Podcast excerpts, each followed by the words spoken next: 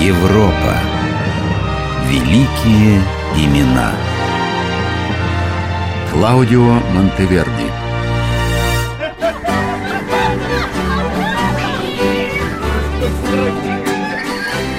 Италия. Светлейшая республика Венеция. 1641 год. Разговор в собственном доме капельмейстера собора Сан-Марко Клаудио Монтеверди. Паоло! Я здесь, мой господин. А кто твой господин? Я служу Клаудио Монтеверди, величайшему композитору всех времен и народов. Правильно. А сколько же лет твоему господину? Кажется, чуть больше 50 74 А что это значит? То, что я младше вас на 4 года Нет У цифры 74 иной смысл Это синоним свободы. Сколько лет я был в рабстве у герцога Винченцо Гонзага? 28 лет с 1580 по 1608 годы. Сначала как певец и исполнитель на виоле А потом как капельмейстер. Да, я помню, спасибо. 28 лет Это половина жизни долой Но будучи на службе у герцога Вы написали своего несравненного Орфея. Эта опера прославила вас, маэстро. Прославила. Vi ricordo boschi ombrosi, vi ricordo boschi ombrosi dei miei lunghi aspri tormenti quando i sassi ai miei lamenti rispondean fatti vi ricordo boschi ombrosi vi ricordo boschi ombrosi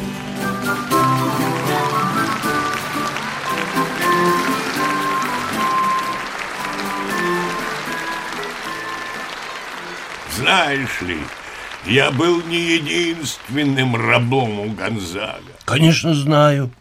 Его придворным художником был Питер Пауль Рубер. И знаешь, что о моем Орфее сказал этот толстый фламандец? Клаудио, все тебя хвалят. А я, как друг и как живописец, скажу тебе, пусть и неприятную, но истину. Этот твой Орфей — бледная немощь. Он все время плачет, стенает, умоляет. Разве таким должен быть тот, кто за своей возлюбленной спустился в преисподнюю? Он должен так крикнуть, чтобы чертям тошно стало. Вот после этого они ему доставят Эвредику, а к ней в придачу еще целую армию красавиц приволокут. И не вздумай обижаться на меня. На правду не обижаются. Лучше отхлебни этого Ренского и послушай, что еще я тебе скажу. Я на своих картинах обнажаю тела. Тебе же, благодаря твоему удивительному искусству, дано обнажать души. Когда-нибудь ты поймешь, что я был прав, и вот тогда ты напишешь свою главную оперу о любви.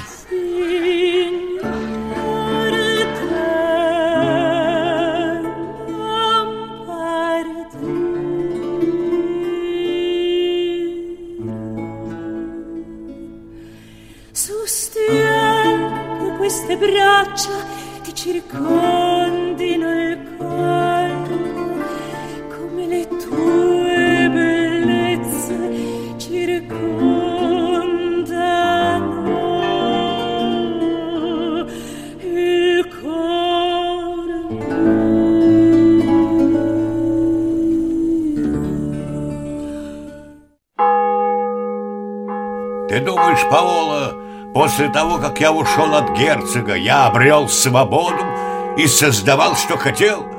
Как бы не так. Прокураторы собора Сан-Марко решили, что капельмейстером у них должен быть автор Орфея. Они меня попросту купили у Гонзага. Ну, я думаю, хозяин, вы несколько преувеличиваете. Капельмейстер собора Сан-Марко – это работа, за которую платят деньги. И я должен был эти деньги отрабатывать. Еще минус 30 лет жизни. Она, человеческая жизнь, не бесконечна.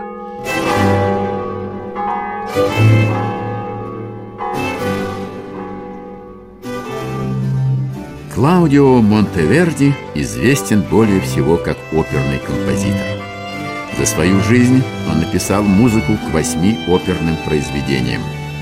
В Мантуе во время службы у герцога Гонзага он создал Орфея, Ариадну и Антромеду. Позже, уже во время жизни в Венеции, сочинил первую итальянскую комическую оперу «Мнимо безумные ликори», вслед за ней «Похищение Прозерпины», «Свадьбу Энея и Лавинии», «Возвращение Улиса на родину» и, наконец, «Коронование Попеи». Из венецианских опер сохранились лишь две последние.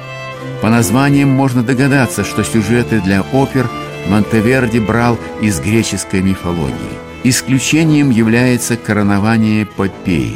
Она написана на материале римской истории. И это не единственное отличие от остальных произведений маэстро. А все, Паола, отныне с рабством покончено. Стоя на границе жизни и смерти, в свои 74 года, когда мне больше некого бояться и не на что надеяться, я решил написать свою лучшую оперу о любви Нерона и Попей. Нерона? Хозяин, но ведь этот римский император известен как величайший злодей. Он избалованный, невоспитанный ребенок, жестокий, как все дети. Знаешь, Паоло, сколько лет он прожил на свете? Тридцать один год. Его первая жена 22, вторая жена Попея прожила чуть больше, 35 лет. Они все просто несмышленные дети. А знаешь, кто виноват в их смертях? Эрот. Тот самый младенец, которого мы видим повсюду. Он везде в почете, но его истинное лицо я открою не сразу. Сначала на сцене появятся две дамы. Имя одной широко известно — это удача. Все мы теперь желаем друг другу чего? Конечно же, удачи во всем. Вот она, наша новая богиня. А кто же вторая дама? О, ее имя почти совсем забыто. Это... это... добродетель. Кто? Мой господин? Вот я и говорю, забыли. Появляется удача и говорит о том, что добродетель лишилась святилища, алтари ее в запустении, она не угодна людям, ненавистна им.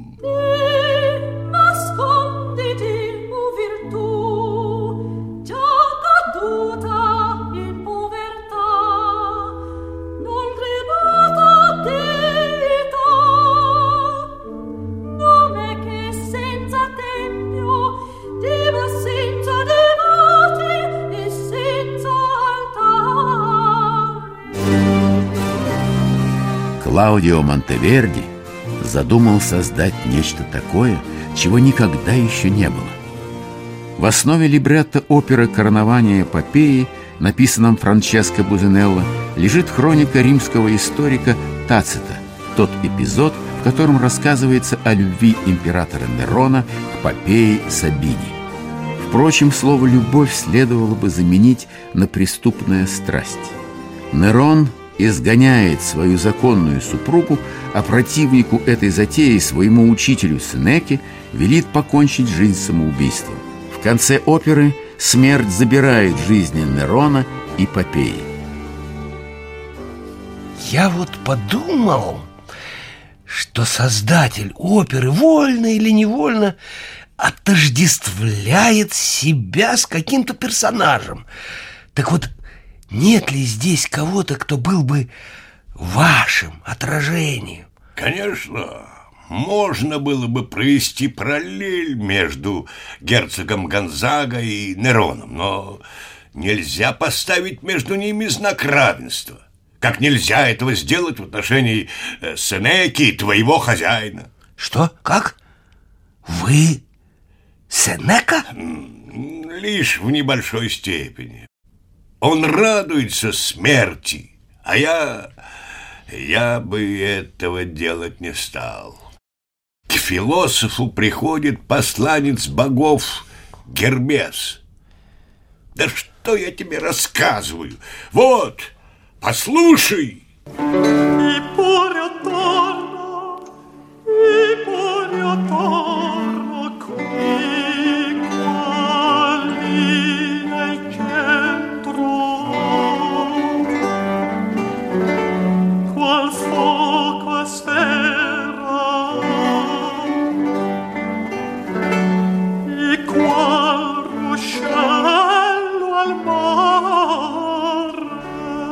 Хозяин, вы хотите Гермеса сделать вестником смерти?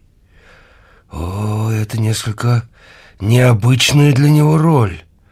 Он повелевает торговцами, ворами, но смерть не его дело. Конечно, Паоло. Он лишь извещает Сенеку, что у него вскоре закончится жизнь. Вслед за тем должен прибыть посланец Нерона с трагической, как он считает, вестью. Каково же будет удивление гонца, когда он узнает, что Сенеке все уже известно, и что эта новость его отнюдь не печалит. Apri,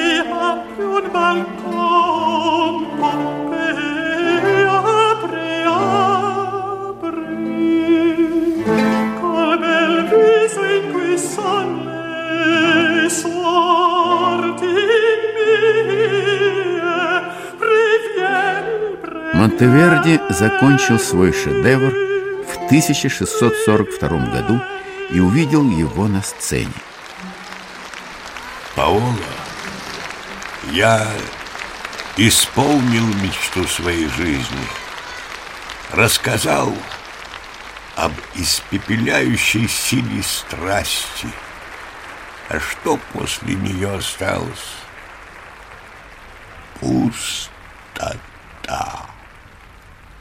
И заполнить ее может только другая любовь.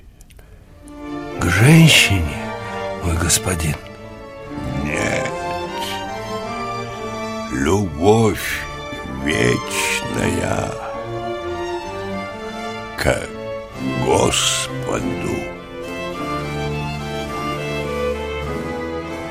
Клаудио Монтеверди умер 29 ноября 1643 года, вскоре после премьеры коронования Попеи. Незадолго до кончины Монтеверди принял сан священника.